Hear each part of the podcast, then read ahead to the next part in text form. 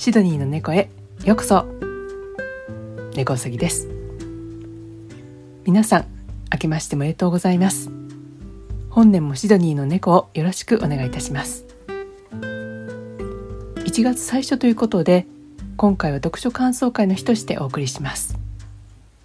ただ今日はあの年度始めということでいつもとは少し違う内容でお送りしたいと思います。年はちょっとあの明けてしまったんですけども去年の振り返りと今年読んでいきたいと思っている積んどく本宣言などもしたいと思っています。私はあの読書メーターを使って読書の記録を取っていますがそれによると2023年は合計59冊読みました。平均で1ヶ月45冊。まあ、あのほとんど読めなかった月もあったのでまあまあのペースかと思います。ちなみに皆さんは読書メーターは使っていらっしゃいますか？これにちょっとした感想とともに読書記録を残しておくと後で振り返りたい時にとても便利です。またあの他にフォローしている人が何を読んだかとか全く知らない人でも同じ本を読んでどう思ったのかなど感想も読めていろんな角度からとても楽しめるのでおすすめです。またあの皆さんは読書は紙派でしょうか？それとも Kindle 派でしょうか？私はあの両方で読んでるんですけども、まあ、基本的にはあのやっぱり私は紙派かなとは思うんですがでもあの Kindle もいいところがあって愛用しています。Kindle で一番好きなところは暗闇でも読めるということですね。寝る前にちょっとベッドで読みたい時など電気をつけると目が覚めてしまうんですが暗いところで Kindle で読むと心地よく眠気が出てきて Kindle を持ったまま寝てしまうということもよくあります。あと便利だと思うのは日本に行く時の飛行機の中ですね。私は飛行機では最近はひたすら Kindle で本を読んでいます。たくさんの本を持ち歩かなくていいということとあとあの昼の便でも結構機内が暗くなることがあるんですね。またあの特に帰りの夜便だと電気をつけるとどうしても周辺が明るくなってしまうので他の人の眠りの邪魔になるかと思って読書しづらくなってしまうんですが Kindle だと暗闇でも読めるので重宝しています。まあ、あの前置きが長くなってしまいましたが2023年度は番組内でご紹介した以外の本もいろいろ読みました。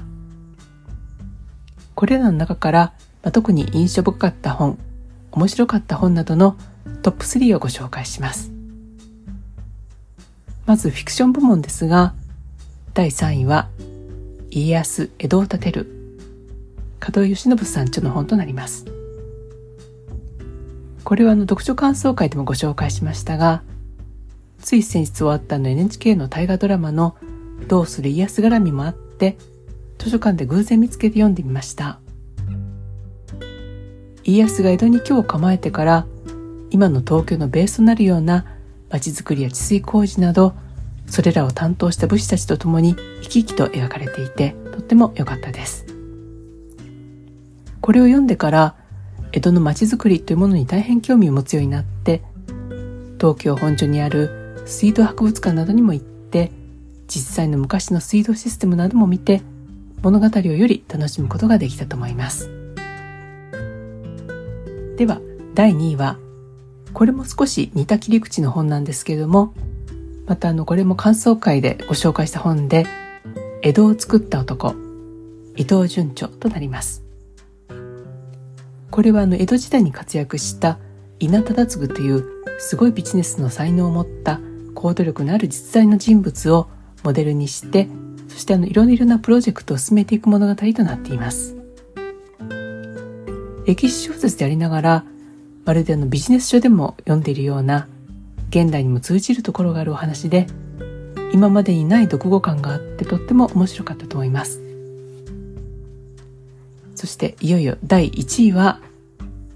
小引町の仇討ち永井紗恵子著の本となります。これはあの直木賞と山本周五郎賞のダブル受賞をした本となります。話としてはある若者の敵討ちの話なんですがまるであのお芝居の舞台を見ているような感覚になっていきます。この敵討ち事件について聞きたいというその敵討ちをした若者の親族がいろいろな関係者に話を聞きに来てそれらの人々がそれぞれの話をするという形でお話が進んでいくんですが人物ごとに頭の中にそのキャラクターがはっきりと浮かんでくるんですね。読後には読書会仲間で俳優であればあの人がこの役にぴったりだねとかそういった話もしましたね。この本の最後はあっと驚く仕掛けが待っていて感情の波がどっと心に押し寄せてきます。これはもうぜひ読んで味わっていただきたいですね。ところであの私の読書は8割ぐらいが新書などで歴史や宗教科学系の本を読むことが多いんですけれどもということで、まあ、ノンフィクション部門として別にあの3冊ご紹介したいと思います。まず第3位は世界史を変えた異常気象丹下康著となります。これはあの世界史の裏には異常気象があるということで過去の歴史の大きな転換点になった出来事の裏にあった気象現象についての本となります。特にあの現在も発生しているエルニーニョに関しては昔から世界の歴史に大きな影響を与えてきました。過去を知ることによって未来を知るということにもなると思います。例えばあのインカ帝国を滅ぼしたスペイン人は天気に恵まれていた。ヒトラーも勝てなかったロシアの冬将軍の気候などなどいろんな事例を説明してくれています。まあ異常気象とは言えないかもしれませんが日本も猛虎襲来では2回も台風が来てくれたおかげで日本は守られましたね。あの台風がなかったら今頃日本の歴史は大きく変わってたかもしれません。そして、え、第2位は絶滅の人類史。さらしないそう著となります。現在は私たちホモ・サピエンスが生き残っていますがそれまでにはいろいろな類人猿が生まれては絶滅してきました。なぜホモ・サピエンスが生き残ったのか今後どうなっていくのかわからないことばかりの世界が少し分かってとても興味深かったですね。これを読んでから東京の国立科学博物館の人類セクションに行くとよりじっくりと古代人の人骨展示なども見ています。そしていよいよ第1位は怖くて眠れなくなる植物学稲垣秀弘著となります。まあ、これはあの私の全くの個人的な好みで第1位とさせていただきましたが私はこの稲垣先生の植物視点での説明がとっても好きです。人間は人間が頂点だと思っているんですけれども実はどの動物よりも長い歴史を持つ植物が実は地球の主で私たちはあくまでも植物に従属している存在という感覚になってきます。この本の他にもたくさん面白い本を出していらっしゃるので稲垣先生の本はおすすめですね。皆さんもぜひ手に取ってみてください。ということで、えー、2023年面白かったフィクション本ノンフィクション本のベスト3をご紹介しました。そして2024年に入ったということで今年の読書の目標は積んどく本を読んでいくってことです。私は少なく見ても紙の本で約60冊以上 Kindle には約20冊以上の積んどく本が順番が来るのを待っています。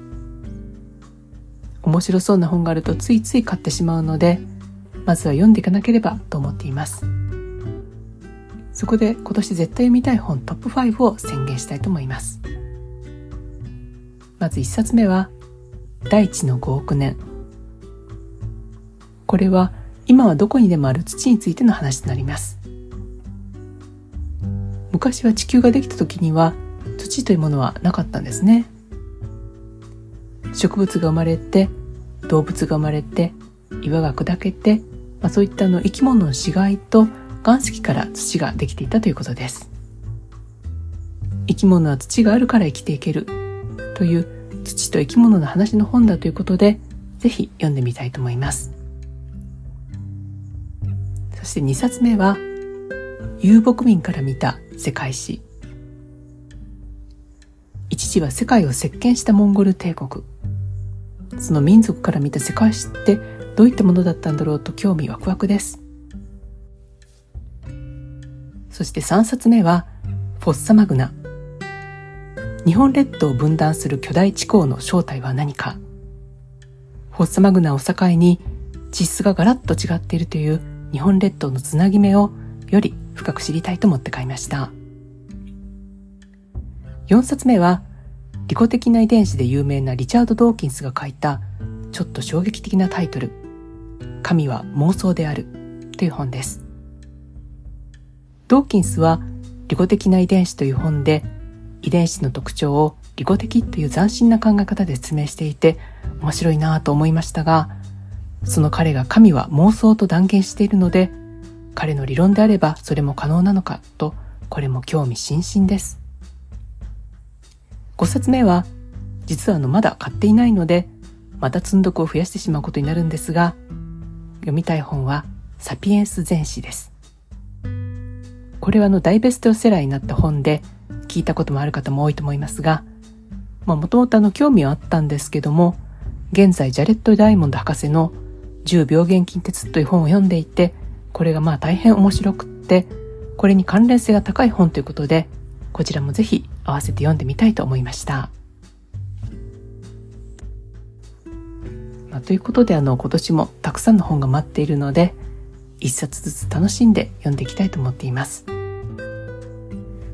特にあの科学系の本を読むたびに思うんですけどもこれだけ複雑で時間のかかる実験などをして本でその経緯や知識を教えてくれる、まあ、なんて贅沢な時間なんだろうなと思ってしまいます。皆さんも今年も素晴らしい本との出会いがありますように。またあのシドニーの猫読書感想会にもぜひお越しください。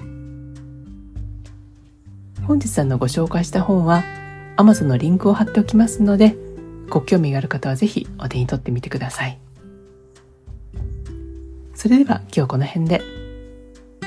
番組のご感想などは「ハッシュタグシドニーの猫」をつけて X でつぶやいていただけると嬉しいです本日も聴いていただきありがとうございました。猫さぎでした。